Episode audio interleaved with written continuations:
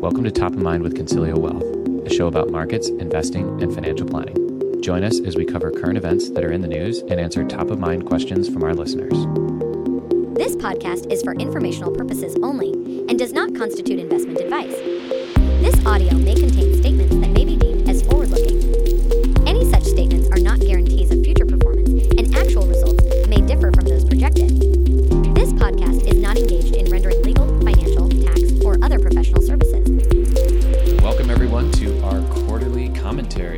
This is a review of last quarter, the second quarter of 2023, and our thoughts on what is coming in the third quarter of 2023. I'm joined here by Hao Dang, and we're going to go through our quarterly newsletter, which will be released here in the next couple of days. And that goes in conjunction with this YouTube video and podcast so that everybody can read, listen, hear, whatever method of digestion that they like with this content. Before we get started here, I need to remind everybody that this information is meant to be a commentary regarding Consilio Wealth Advisors' views on the relative attractiveness of different areas of the market, contrasted with our current asset allocation strategy for the near term, which is considered to be 12 to 18 months. These views are always made in the context of a well diversified portfolio and are not meant to be a recommendation to buy into or sell out of a particular area of the market or any stocks that you might hear us discuss on today's recording. These views can and will change as new information becomes available, and we will periodically update this brief to keep you and everyone informed of changes. On today's episode, we will talk about the Magnificent Seven have led the way this last quarter, why tech's profits are now costing double the rest of the market. Interest rates, I know, broken record. We got to touch on interest rates. And how international stocks have been a pretty good diversifier this year in the face of not such great news, but they've been a good place to be so far. Hao, welcome. It's nice to see you. Hello. Let's go ahead and get started with the Magnificent Seven. Seems to be top of news right now. So kick us off. What's going on with those stocks and how are they related to the market right now? Yes, it's the seven biggest tech stocks by market weight or market cap, and that's what's driving the S and P 500 and the Nasdaq and even the Dow Jones Industrial. So, uh, if you include Apple, Microsoft, Amazon, Alphabet, Google, Tesla, Nvidia, and Meta, you have the biggest by weight in terms of sheer company size in the S&P 500. So combined, those seven companies account for 30% of the S&P passive index. Hmm. And as they grow bigger, they should gain more outside share of the S&P and their returns. So, uh, as as people pay attention to the markets, S&P is up nearly 20%, if not over after today's close. It's July 25th when we're recording this. And if we combine these seven companies, they're up over 98% because we created um, wow. our own portfolio of the seven companies. So 98% versus the 20% S&P, right? And they're driving the market returns. Again, we're not saying they're the, the best performers because uh, the three of them, NVIDIA, Meta, and Tesla, are the top. But you would have to go down to number 18 to get to the next one in the list, which is Amazon. So there's plenty of other companies that have done uh, better than the majority of the list, but they're not big enough that's to really push the index around. So we'll get into market cap weighting and what you're paying for that. So what you're paying for is a share of company's profits, right? That's when you're buying a stock. Ultimately, that should be a, a right to that company's future profits, if that makes sense. Even if it's just one share, you get 0.001% of that share of the profits year in, year out. And typically, people won't pay one to one, meaning to get $1 in profit back, I'm not paying a dollar. Typically, I'm paying $20 for the right to get $1 in profit for the next year, year after that, for as long as they hold the stock. Does that make sense? And that's what's referred to as the PE ratio or the price to earnings ratio, correct? Correct. Yeah. So every company is not created equal in that sense because some companies can grow their profits at a faster rate, hmm. and I'm paying a premium for those companies. So if we broke down the PE ratio, the price to earnings ratio for the seven companies here, they are double. That's we're paying 30 times earnings, forward earnings, right? Compared to the mar- rest of the market, the other 493 stocks, which is 15 times earnings. So what that's saying is I'm paying 30 times the premium to get a dollar of profit back from Apple, Microsoft, Amazon, and so on versus the rest of the industry or the rest of the stock market.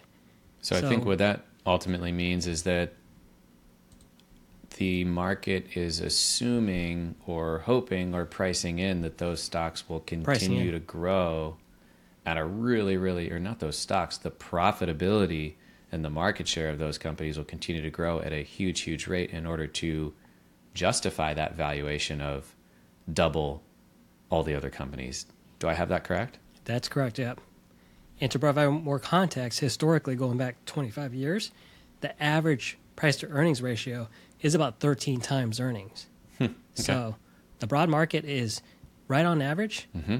It's those magnificent seven that are relatively expensive. And so that can lead to if that profitability growth changes or that you know the, the revenue growth changes because these companies are held up to some pretty huge guidance yeah. Uh, as we know you know if you look at an earnings report for kroger or johnson & johnson the revenue growth on those is a lot a lot different than what say tesla or amazon is being held to on their earnings calls so i think what what i'm hearing here and what you're saying is that if those companies did see a slowdown. And that doesn't mean a major slowdown. It could even just be a slight downtick yeah. in their otherwise really quite amazing profitability. We could see that valuation dramatically come down because now the market is pricing in not 30, but maybe 25 times or 20 times, for example, just given that new information on earnings.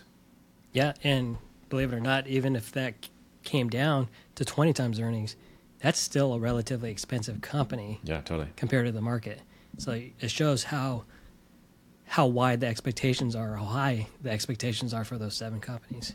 So basically, we have 30% of the S&P 500 that we're paying double the price for, and then we have 70% of the S&P that we're paying about average for. That's kind of yep. in sum where it lands.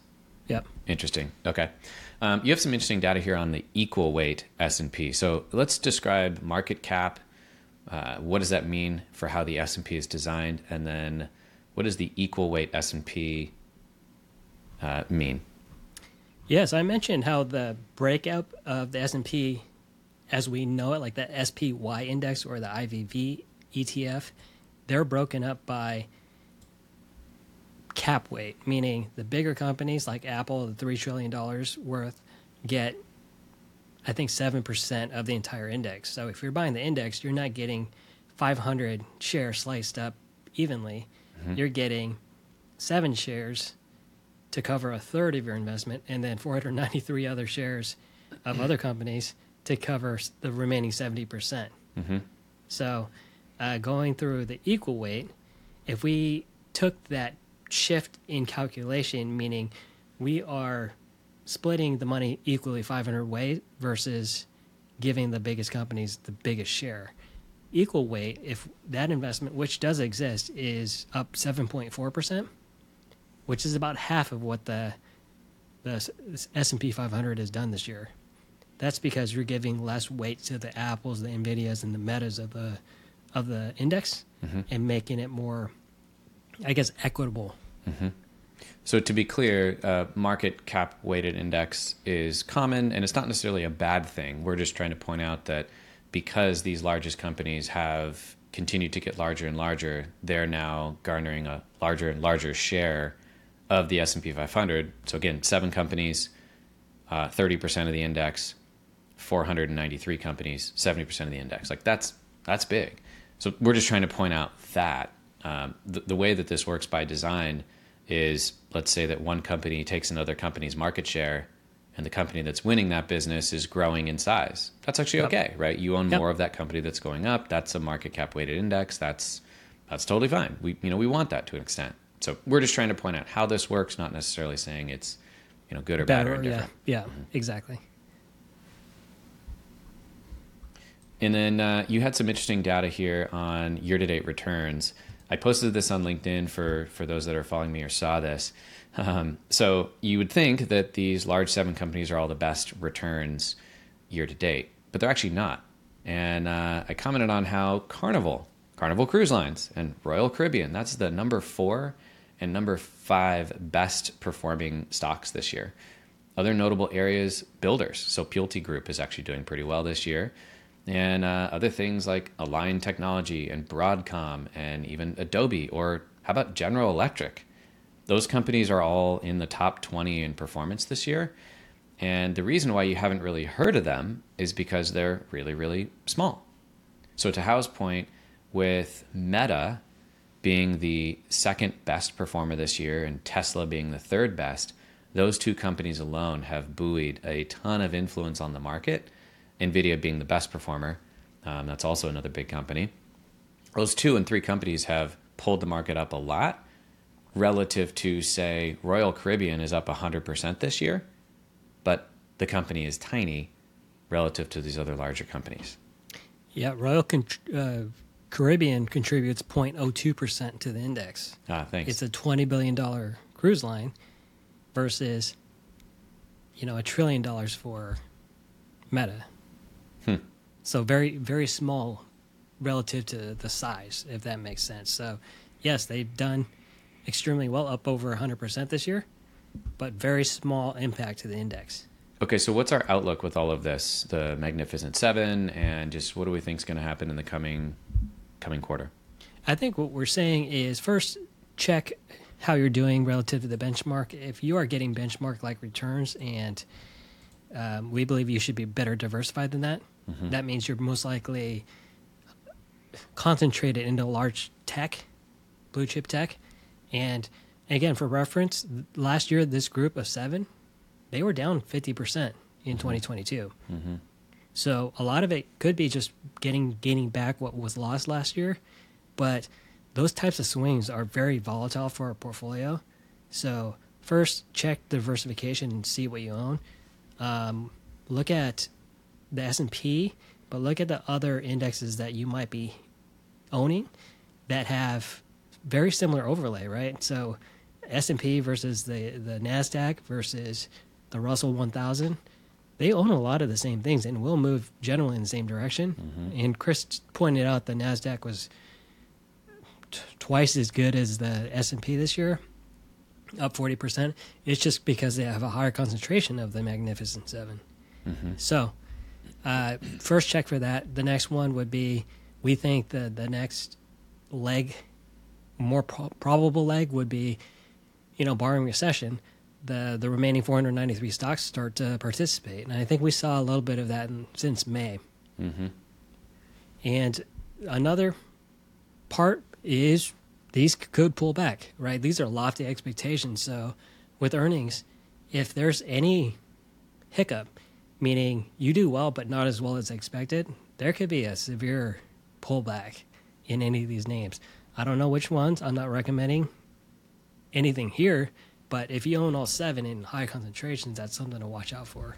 So, in sum, if your portfolio has done as well as the S and P or the Nasdaq, you probably aren't diversified.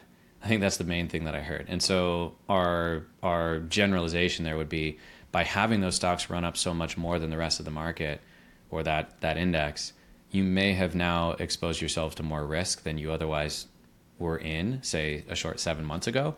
So it's just cause for a reevaluation to how much of your portfolio do you have in these areas. Should you take some of those profits and redeploy and diversify? Remember, sell high, buy low. That's the name of the game. Yeah, in Oh. this case, watch out for FOMO. If your portfolio isn't keeping up with the S and P, I think you're fine. I, you own things that aren't as expensive, most likely. Yeah, watch out for FOMO. That's a good quote. I want to comment on one thing quickly here. The the Nasdaq 100 rebalanced yesterday on Monday, July 24th, and this was the second rebalance that it's ever done in its whole history. Um, the Nasdaq 100 is a passive index, but it had too large of a concentration in the largest seven stocks. So it has a rule that says that it can't have more than 50%, I believe is the rule, in uh, in a in a small amount of stocks. So what happened here was um, the weight of, for example, Apple and Microsoft are going to go down. Um, so so Apple and Microsoft will still remain the largest holdings, but they're going to be reduced by roughly four percent. Um, the largest seven stocks are going to be reduced by 12%. So the largest seven stocks are currently 56% of the, uh, the NASDAQ. So remember, if you buy the NASDAQ 100, you're going to have 56% of your money in these large seven stocks. That's going to go from 56 to 44. Um, and Broadcom, Broadcom is going to go up because, of course, the money has to go somewhere. So Broadcom is going from uh, uh, about 2.5% to 3% weight in the index. So just interesting that um, even at the index level, because these stocks have gone up so much relative to everything else, uh, even the index is actually causing a, a, a rebalance here. Yep. All right, let's move on to interest rates. I know we're a broken record here. I feel like we talk about this every two weeks. What's going on with the Fed? Fed comes out this week. Uh, what have they done in the last number of months or this last quarter? And what do we think that they're going to do next quarter? Yeah, they're widely expected to raise rates by another quarter of a percent. So 0.25% is pretty much locked into the futures market. And if you're going to go buy a CD or some kind of interest rate sensitive product, it's most likely reflected of tomorrow's hike, right? So after tomorrow's hike, we believe that's the last one for the year. And barring any surprise, uh, upside surprises to inflation, which again, it's been trending down since last summer and even in an upside surprise, it would have to be significant enough. So, what what would drive a spike in inflation, barring another supply chain pinch or or injection of demand? Which again, we don't see that, especially the demand side. We don't see an injection uh, across the globe. So, so, we think the Fed hikes on Wednesday by a quarter of a percent, and then again one more time, and then they're done. That's that's no, what you're saying. That, the Wednesday is the last one, and we think uh, the market is pricing in cuts relatively soon towards the end of the year. We do not agree there. We think most likely they will hike and then leave rates where they are. Got it. I think the Fed very much has the 70s on their mind, and they do not want to rekindle or give inflation a chance to reignite. Mm-hmm. Mm-hmm. Okay. Um, international. It's been a decent year for international. Pretty good year let's just speak to that for a moment here uh, as we as we start to wrap up. Yeah, good year in the markets for international, but not really good on the real economy. There, uh, they're mm-hmm. they're struggling with higher inflation, higher exposure to to energy, and obviously the Ukraine Russia conflict. Mm-hmm. And I think, uh, in spite of all of that, it's done extremely well. But it just shows you that having investments really everywhere is probably the the best place to be because you don't know what's going to do well, right? So the expectations of the U.S. doing this well were pretty low coming into mm-hmm. the year. I I can't identify really anyone who is optimistic about the U.S. coming, and even less so in an international. And they, they are probably the second best performing asset class if we were going to break it up behind the Magnificent Seven in terms of a big region. Is that in part buoyed by the weakening of the dollar? Yeah, the dollar weakened a little bit. It stabilized, but um, even if nothing materially changes in uh, Europe or other developed markets, if the dollar weakens, those currencies suddenly get more val- valuable relative to us, and then all of a sudden, those those investments become more valuable given, assuming everything else remains the same so if the if the dollar weakens, that benefits the U.S. as an importer of goods. Do I have that correctly? Correct. Mm-hmm. Correct. And so that's in part where foreign stocks, which are marked back to U.S. dollar in our clients' portfolios, they get that gain benefit Yeah, transfer back. when they transfer back to U.S. dollar. So that's what we mean when we when we explain that. Yeah. You know, the last thing I think it would be worth touching on here is regional banks. Regional banks were in the news last quarter a lot. What's going on? Have things stabilized there? Are are are they still seeing deposits leave, or just what's your read on regional banks, and what do we think is going to happen between now and the end of the year? A couple things. Uh, I think we're seeing the regulatory anticipation of heightened restrictions. Uh, we're seeing quite a few regional banks offer very high mortgage rates, which are pricing them out themselves out of the industry, right, or the, the sector, because big banks can offer, you know, we've seen five percent offered in this environment. Um, regional banks have had to raise their interest rates on mortgages to one address the risk of the, uh, the continual withdrawals, which have slowed, uh, even to a point where certain banks have reported uh, a gain in deposits, which is actually encouraging news. But they're anticipating a Basel III requirement, which raises their reserve requirement. So big banks this earnings season have continued to eat regional banks' lunches, and I think they are going to see more regulatory pinches, and they're going to have to shore up their portfolios in terms of what loans they're giving out. Okay. Okay. Great. Well, thanks everybody for tuning in here on our Q2 review and Q3 outlook. Once again, this commentary will be coupled with our newsletter, which comes out here very soon. Um, you'll have a YouTube video, you'll have a podcast episode, and you'll have our written commentary, all of which will highlight what we talked about here today. So, thanks everybody for tuning in. We'll catch you again next time. Thank you, everyone.